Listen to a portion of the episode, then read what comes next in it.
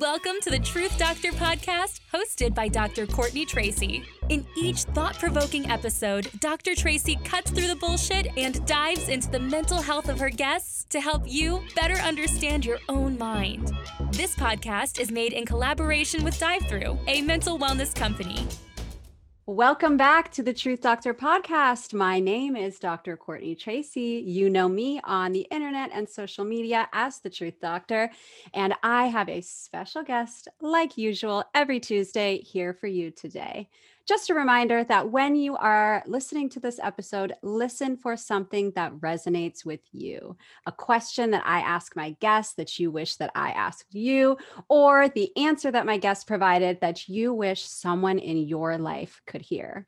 Once you hear that, take a screenshot of it, put it on social media, tagging both myself at the period truth period doctor and this podcast at Truth Doctor Show, as well as our guest, and she will share her handles towards the end of the episode.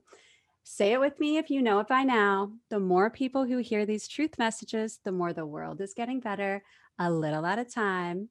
Now, let me introduce to you my guest today. Her name is Rachel Brady, and she describes herself as a former L A party girl that became sick of her own self-sabotage and decided to take charge of her own narrative. Rachel made it her mission to raise awareness around sober life through her social media. She hosts a blog slash Instagram account called Shots to Shakes, uh, musings of a retired blackout artist, and hosts a podcast called After the Blackout, a one-woman show that navigates sobriety, mental health, and facing the things we drank to forget about. Rachel blogs about mental health, fitness, and her sobriety journey for others looking to become their own hero. Thank you so much for being here, Rachel. How are you today? I am good. Thank you so much for having me. It's always so weird to hear my bio being read out because I'm just like, oh, me? Little old me? I totally understand. I am honored to have you on this podcast today. I don't know what you know about me, but I am a rehab owner. Um, I've been working in the rehab industry for coming up on eight years now. Um, and addiction has addiction is huge. That's primarily mm-hmm. what I've treated for most of my career. That's stuff I've experienced in my family and myself personally. And I haven't had someone on this show to talk about addiction yet. So, oh, wow. Well, I'm honored to be the first person.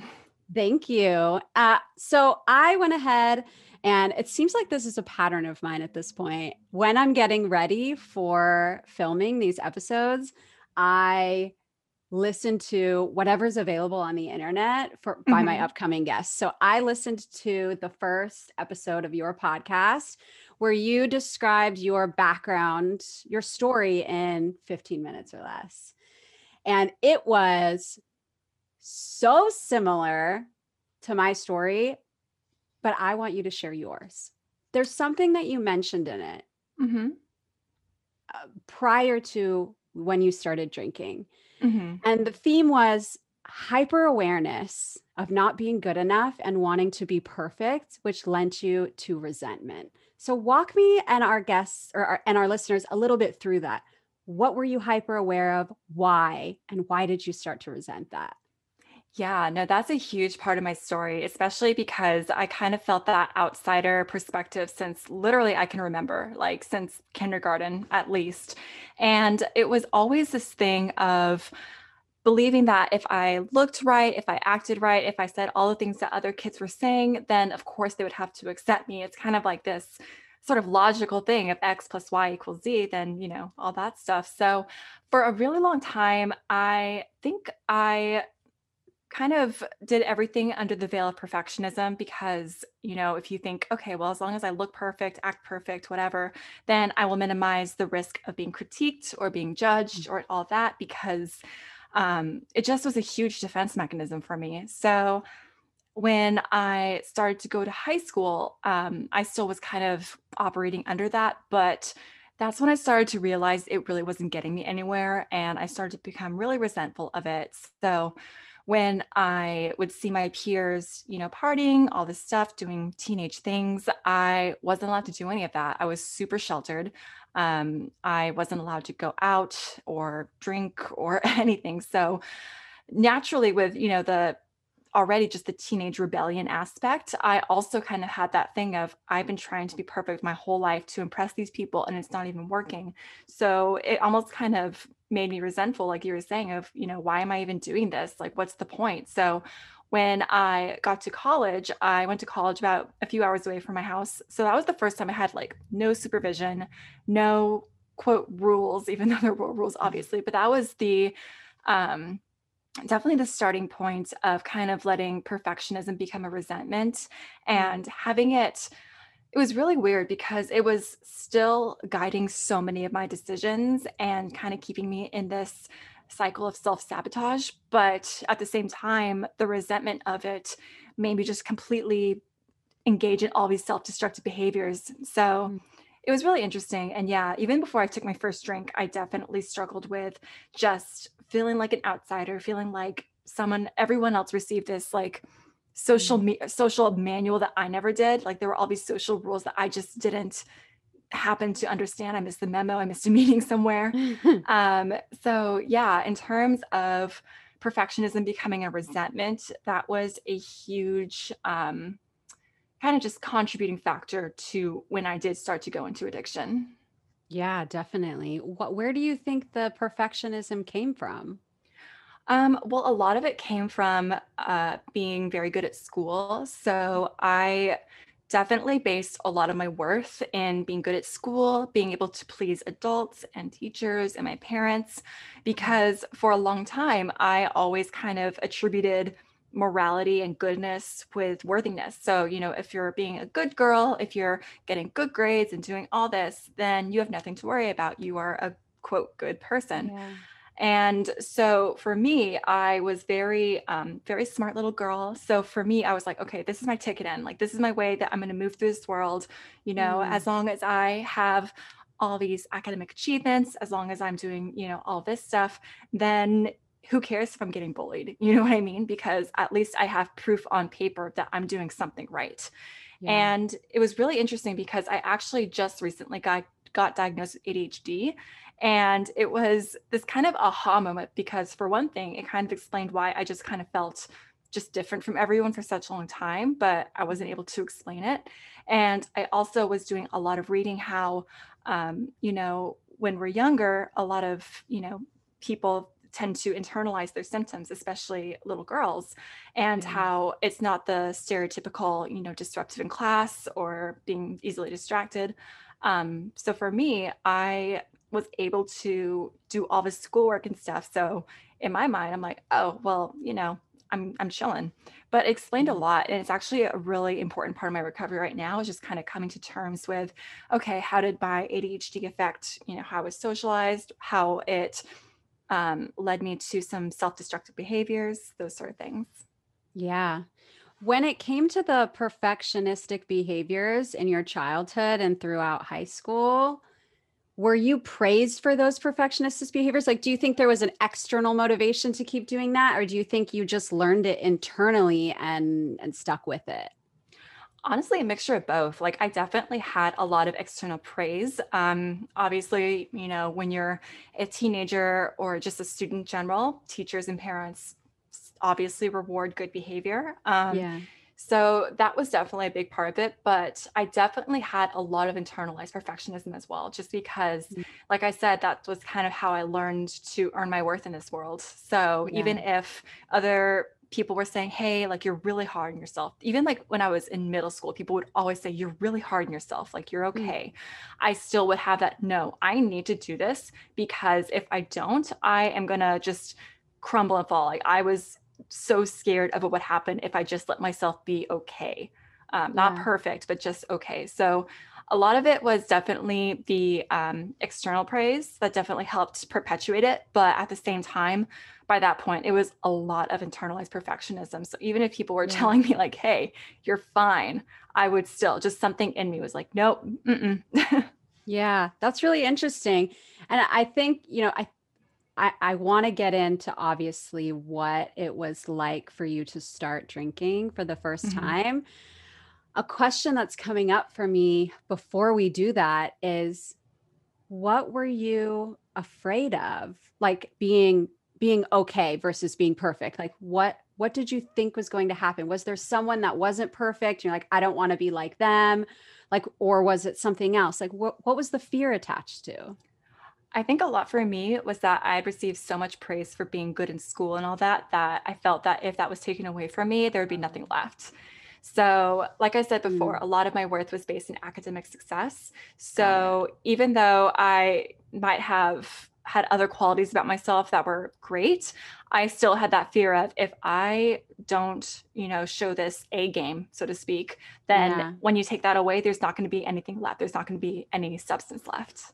Got it. So you were just always putting out those perfectionistic behaviors. And so your environment never really got the opportunity to praise the other aspects of you because you were just always outputting the academics. And so you didn't really have exposure to validation for other things, but not because you wouldn't have gotten it, just because it didn't work out that way.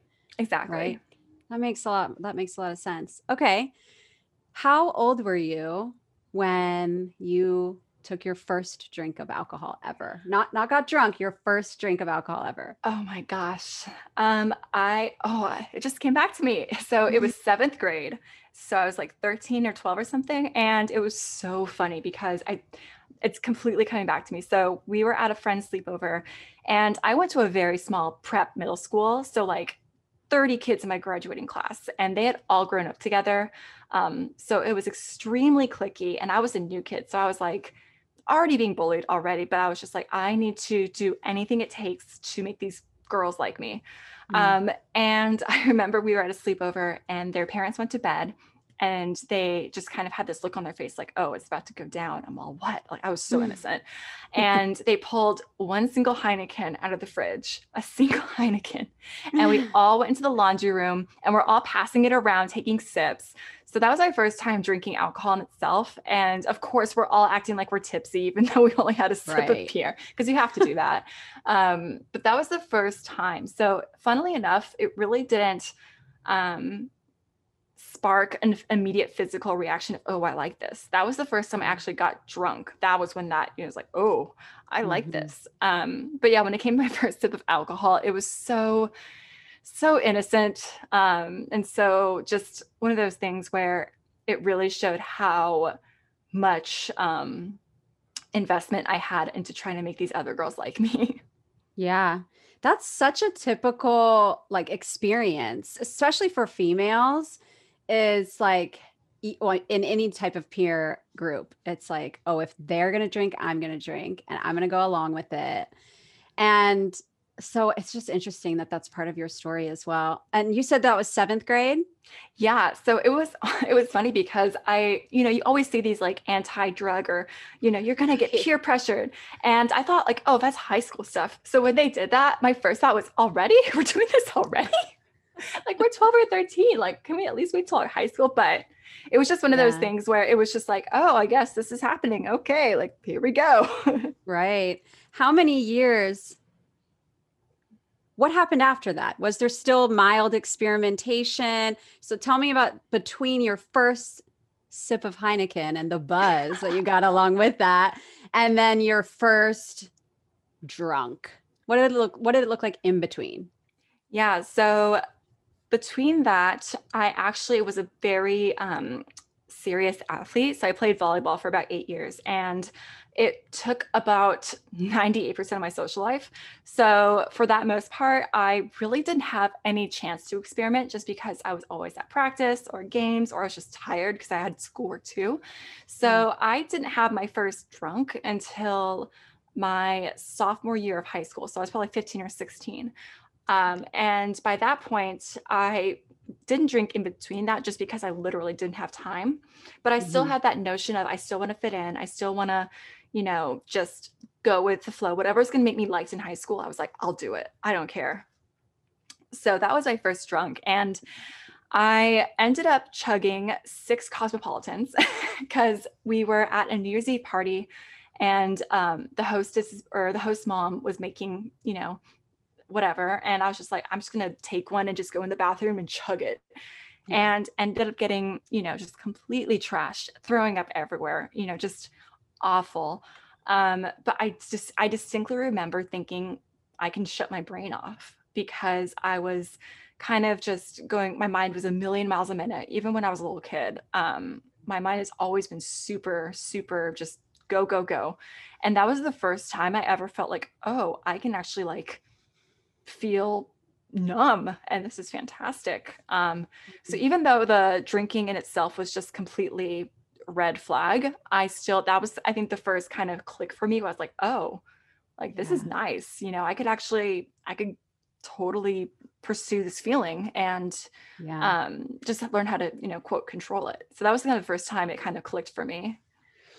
I love that you described the lure that mm-hmm. you experienced, because I feel like people, how do anyone listening that is thinking,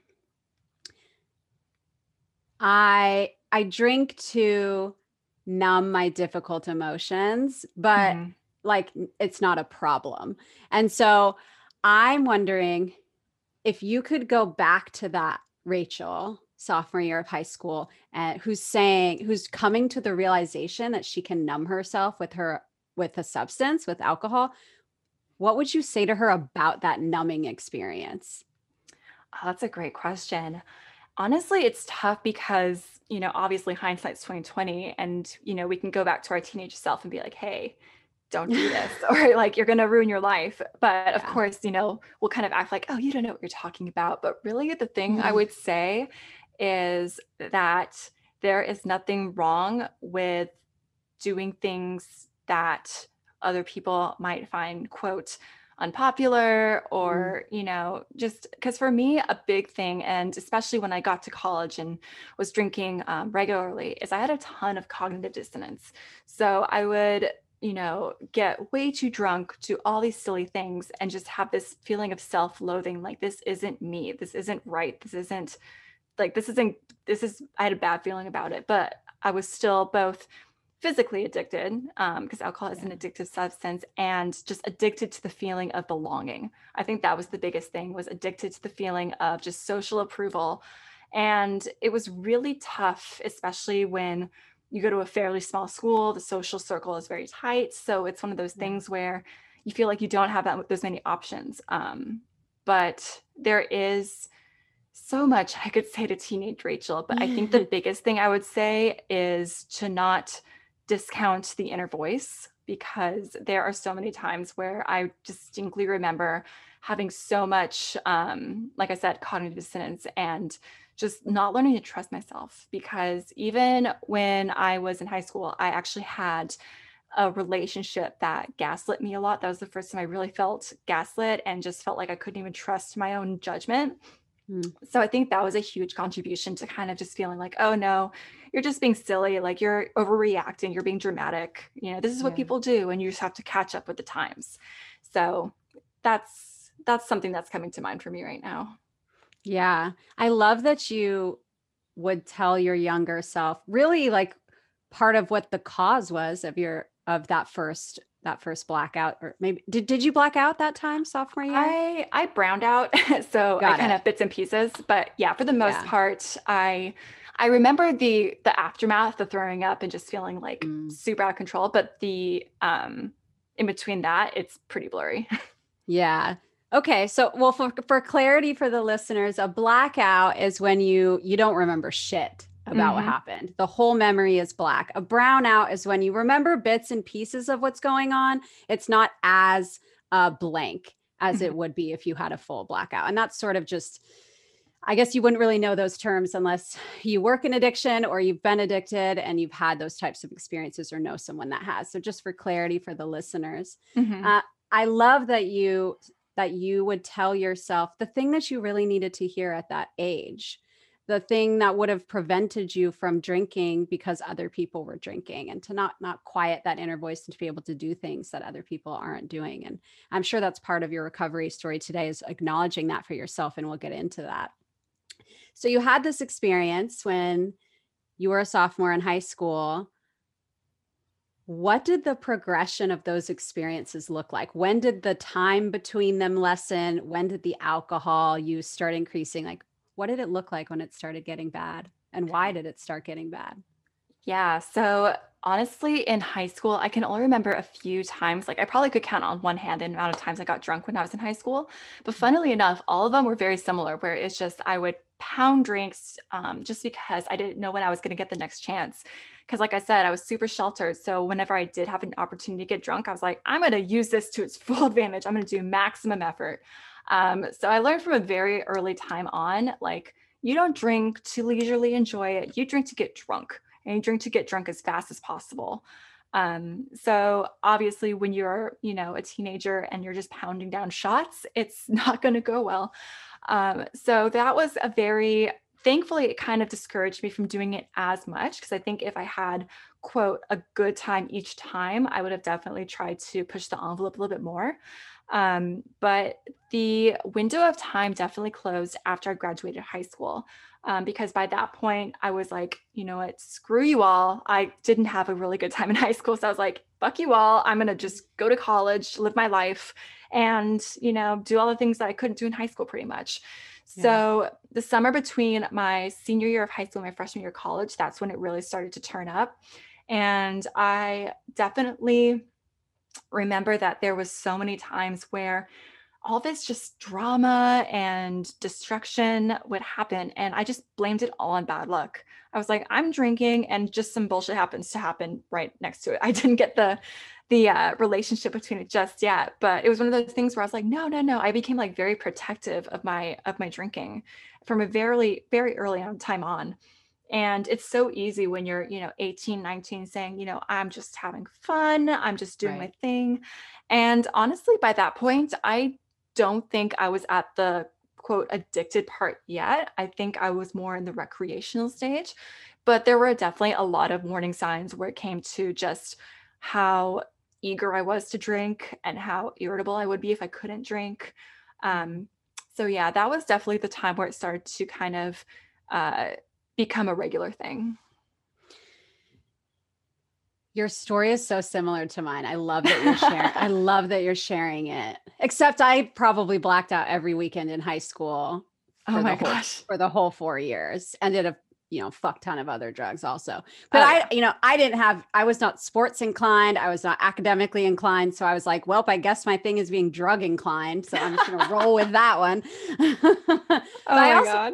I really like that you said that. that you were having like, you know, these intermittent experiences of browning out or getting really drunk and getting sick in high school, but that you weren't addicted at that point. And that's a really good thing to differentiate. It's like, there were signs that your body could get you to be addicted. There were signs that your mind could get you to be addicted, but, but there wasn't an awareness. It sounds like that that's what was happening or could happen. It's like a lack of like, just a lack of understanding. It, because nobody teaches us like, and yeah. we hide it, we hide it. Cause we're like, fuck, we're not supposed to be doing this. So like, there's no adults to be like, oh, this is what's going on for you. So college, mm-hmm. college. Oh. oh yeah. Oh my God. It's that like, happened. That was a thing. Yeah. Right. And it's like, I mean, I think it, I think really college breeds so many people with alcohol and substance use problems. And there's so many different backgrounds, like either people that have had a sheltered upbringing or people that have had what they would consider a terrible upbringing. It's like, it's almost not about your upbringing. It's about like, what do you know about alcohol and drug use when you get to college, like about how it affects the body and the mind so that you can make appropriate choices. So knowing that that wasn't there and that you went into college, like many of us do, when did it get really bad? And what was your first experience with the idea that I have to do something about this? Treatment, therapy, stopping, and what, what did it look like the first time?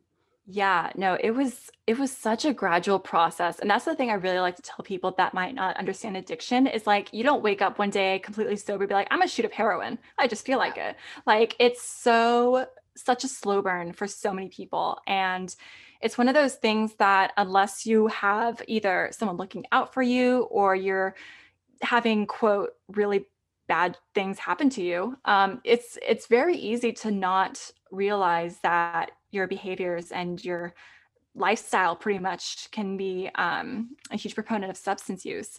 So for me, um, I kind of freshman year of college was the phase of, you know, just being a freshman, just drinking all the time and getting super drunk. Um, and I kind of, I kind of say that was for recreational use um, as well. So I, I, uh, excuse me, I chop it up into three pieces.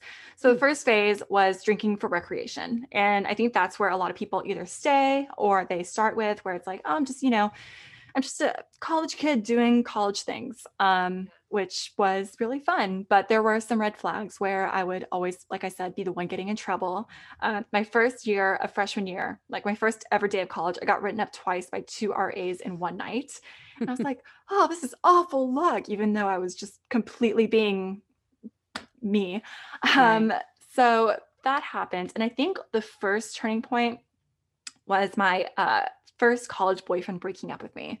That was a huge gut punch, especially because by that point I had such a complicated relationship with men and seeking male validation. So it was just kind of like a pierce to the heart, where I was like, I wasn't good enough for this person.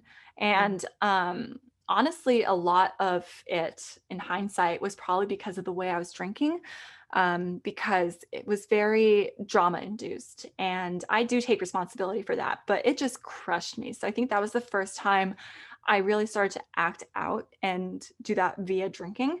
Um, mm-hmm. So when that happened, um, going to my sophomore year, that's when I really started to kind of just be a spectacle almost.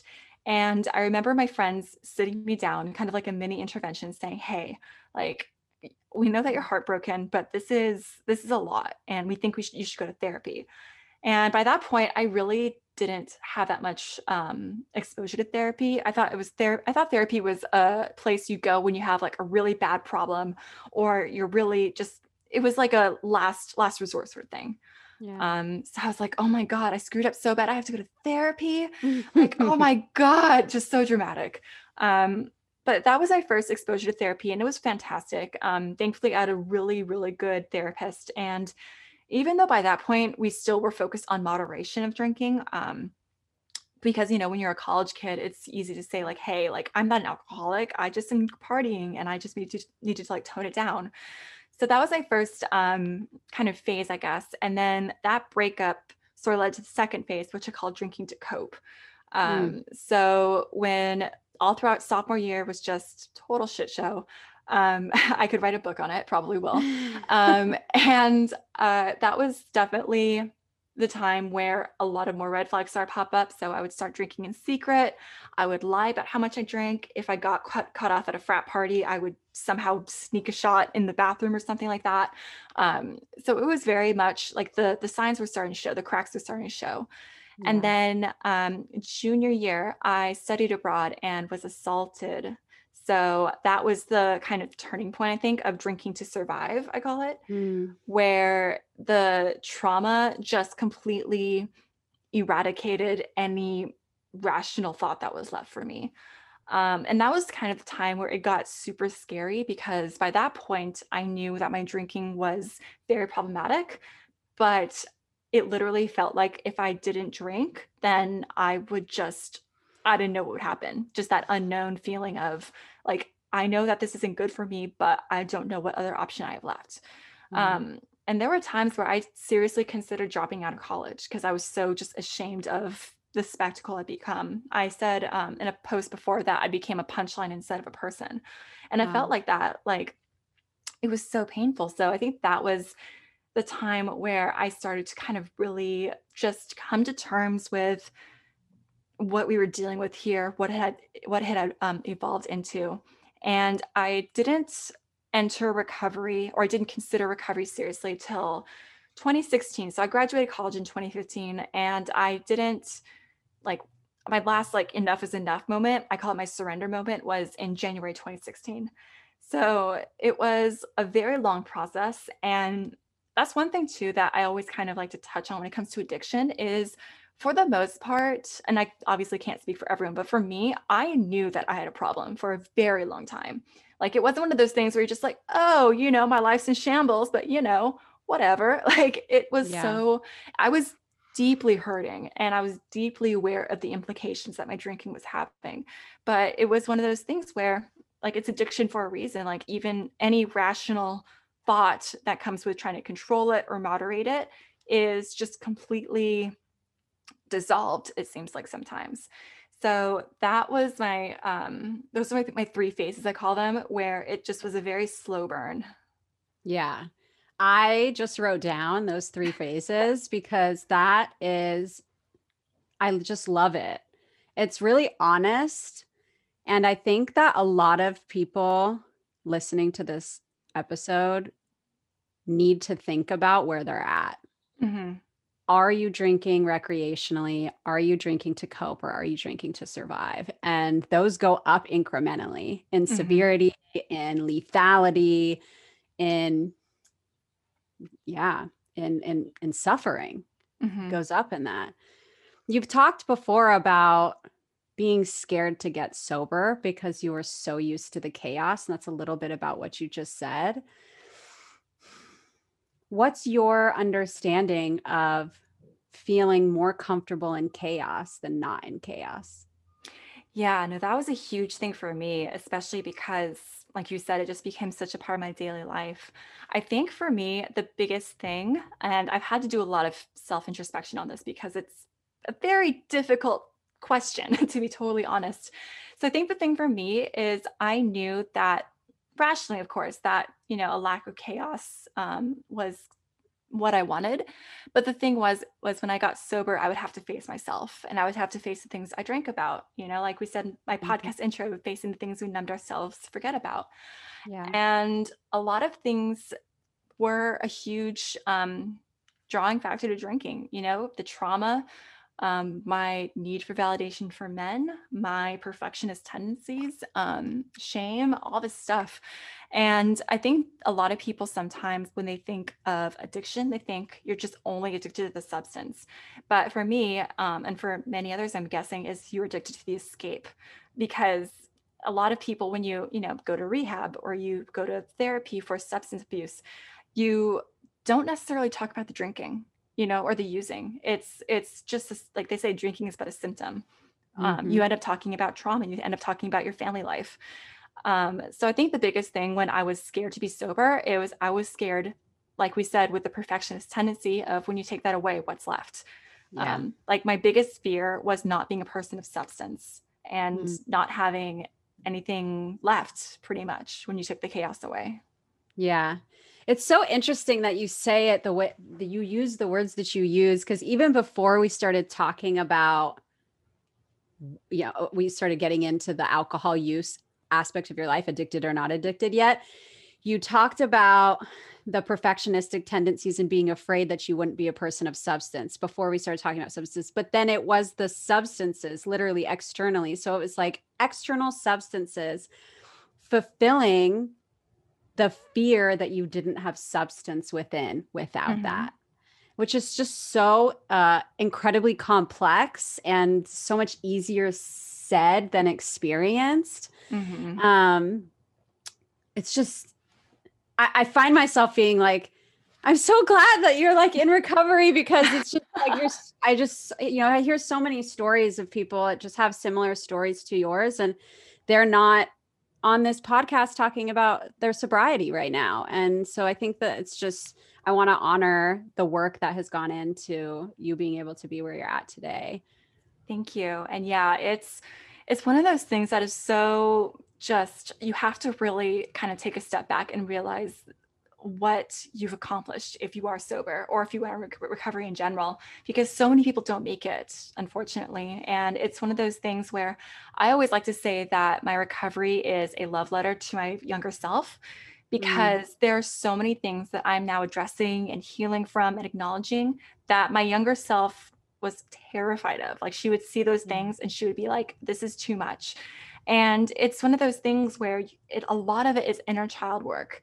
Like, a lot mm. of it is very much like, okay, what did I need when I was younger? What did I not get? And why did I run to the substance that promised everything? So yeah. it was so, it's so, um, so fulfilling just to be able to talk recovery. And even if people listening aren't there yet, just to know that there is so much on the other side, I really do hope it gets to a lot of people. Yeah, I definitely do too.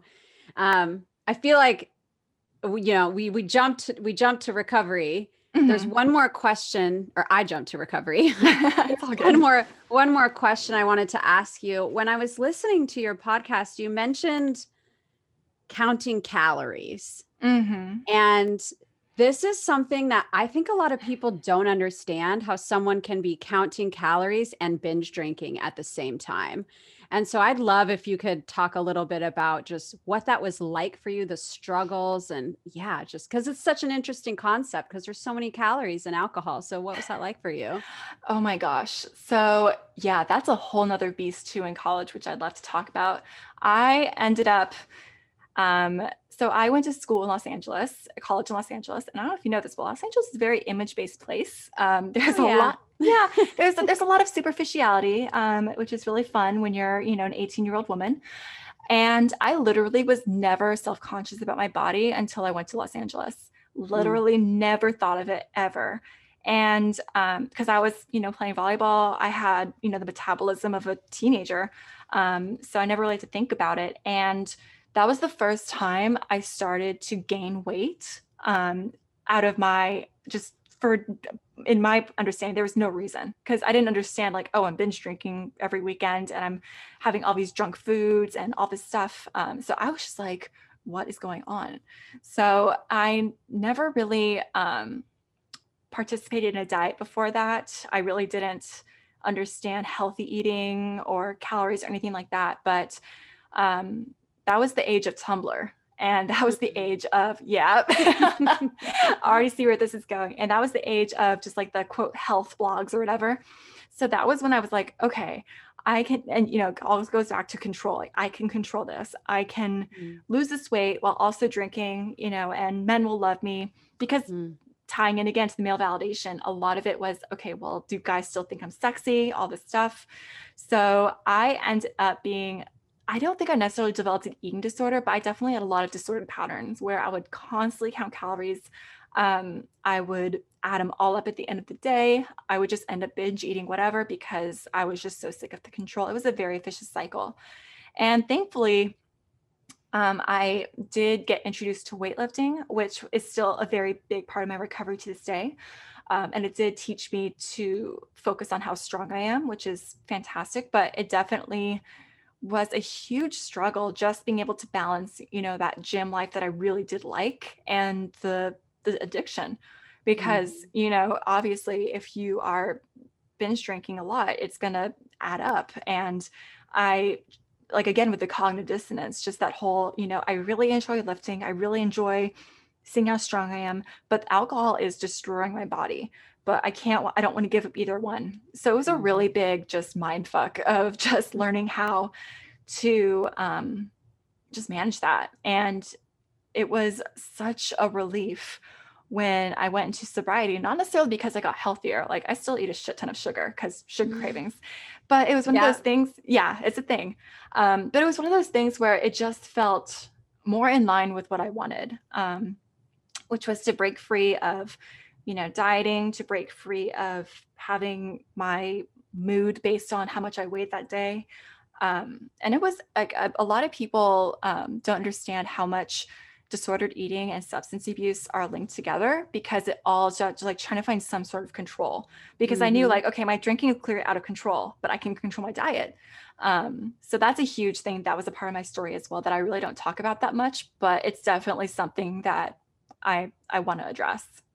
Yeah. Well, thank you so much for sort of explaining it to a degree so people can have some insight into what that's like. They can review, is this, does this sound similar to me and the things that I'm doing or did do? How long have you been in recovery? So I've been in recovery um, since January twenty sixteen, so a little bit over five years, um, but my actual sobriety date is May twentieth, twenty eighteen. So I always like to say that just because um, I definitely did not get in the first try or the hundredth. And I think a lot of people, when they hear, you know, sober transformations, whatever, they're like, oh, like it was just a before and after. It was so easy for them. Mm. It was not. Um, I definitely had many trials and errors. I had a trip to treatment for twenty-eight days. And I had one last relapse after that. Um, and I think it's really important to just acknowledge that um, you know, when it comes to sobriety and recovery, especially when you're dealing with addiction and addictive substances, it is not a one size fits all. And it's not a, you're going to get it right on the first try. Some people do, and that's fantastic. Like, all the praise to them. But um, I always like to talk about the in-between period where you know that something is not working, but you just don't know if sobriety or recovery is right for you. Um, so for about, I want to say like six months to a year, I was kind of in that in-between stage where I was like, okay, I know that drinking and I don't get along. I know that it caused more harm than good, but I still don't know how to be sober. I don't know how to live a sober life without feeling like I'm white knuckling it. So that yeah. took a lot of trial and error. That took a lot of um, learning from the recovery community, learning about how other people did it. And uh, yeah, so I like I like answering that question because it's so easy to say, when did you get sober? And be like, I got sober this. Mm-hmm. I'm like, yay, good job. But I, right. I, I literally, um, let's see, that was two or three years in between deciding, okay, I want to be sober, and then actually getting sober. Yes. I love the honesty there. And it's so much more, like, it's just more accurate. It's more yeah. truthful about what recovery usually looks like. There's two things that I want to ask you. One, I just think your definition of this would be helpful to the listeners. And the mm-hmm. other is something that I've heard you say before. Um, I'm just going to ask them both, and you can answer okay. them in any order. First one is, on the first episode of your podcast, you said something that really stood out to me. And I don't even have it written down to talk to you about. It's like, I just like remembered it. And I'm like, I have to ask her about this. It was, you said that people, and it's sort of similar to what you just said about being in sobriety and then having like that final sobriety date being different. You said people should be proud of the first time that they start to think that drinking may be a problem for them, that mm-hmm. that door first opens. So I just wanted you to elaborate on that at all. And then totally unrelated, but I'm saying that both at the same time. You kind of brought up a little bit about this. What is a, what is a quote unquote in the recovery community, a dry drunk? What mm-hmm. does that look like? Um, yeah. So people can kind of gauge that. So two different things, whichever one yeah. you want to do first. Yeah. I'll do my best to try to remember both. Um, so the first one is, uh, yeah, um, being proud of the first moment you realize drinking might not be for you. Um, I think that is one of the most powerful things ever, because even if it doesn't change your behavior right then and there, it changes your perspective on things. So if you were someone who, um, you know, let's say, obviously I don't want to diagnose anyone, but like say like uh, you drink every night after work and you realize, huh, this, this is a, this doesn't feel right anymore. Then even if you, you know, don't necessarily change that behavior, you are able to look and say like, okay, well, what, What makes me want to drink after work? Is it stress? Is it winding down? And then you may look at how much you're spending on alcohol each week and be like, wow, that is a lot of money. Like that could go towards, you know, the whatever that I've been, you know, wanting to buy.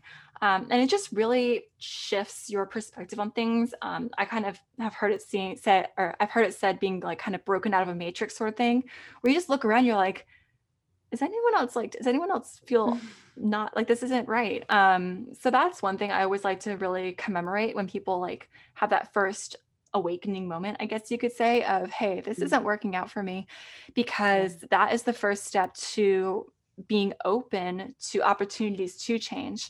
Um, so when I started to really, you know, consider sobriety, you know, beforehand, if I saw anything even mentioning sobriety, being like, eh, that's not for me. Like that's, nah, I'm good.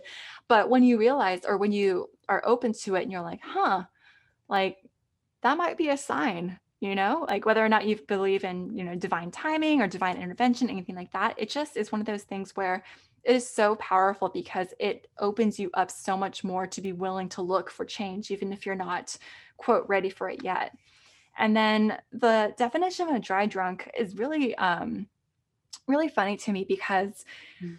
I know that some people drink, or they stop drinking purely for just, they don't want to drink anymore. And so in that case, um, I really don't think that's a dry drunk if you're just quitting just because you're like, I just don't want to do it anymore.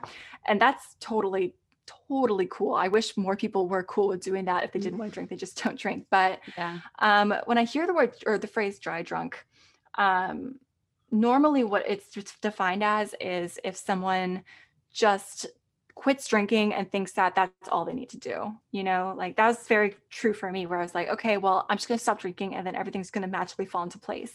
And then you don't change anything else about your life. Like maybe if you have a group of friends that drink all the time, you still want to hang out with them, or you, um, like your social life just happens to revolve a lot around drinking and you're like, no, I can white knuckle it. I'll be fine. Mm-hmm. Um, and you don't take time to address like, okay, well, what are my triggers? When do I feel like I want to drink the most? What was I drinking about, if that's the case? Mm.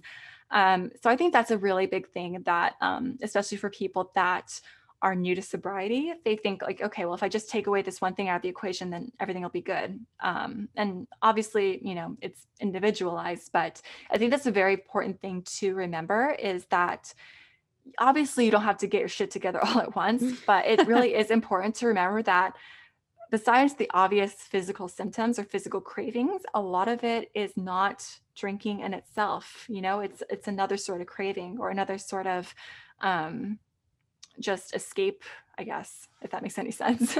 It does. Yeah. You definitely touched on where I was hoping that you would go. It's like, there is more work to be done than just removing the alcohol. Mm-hmm.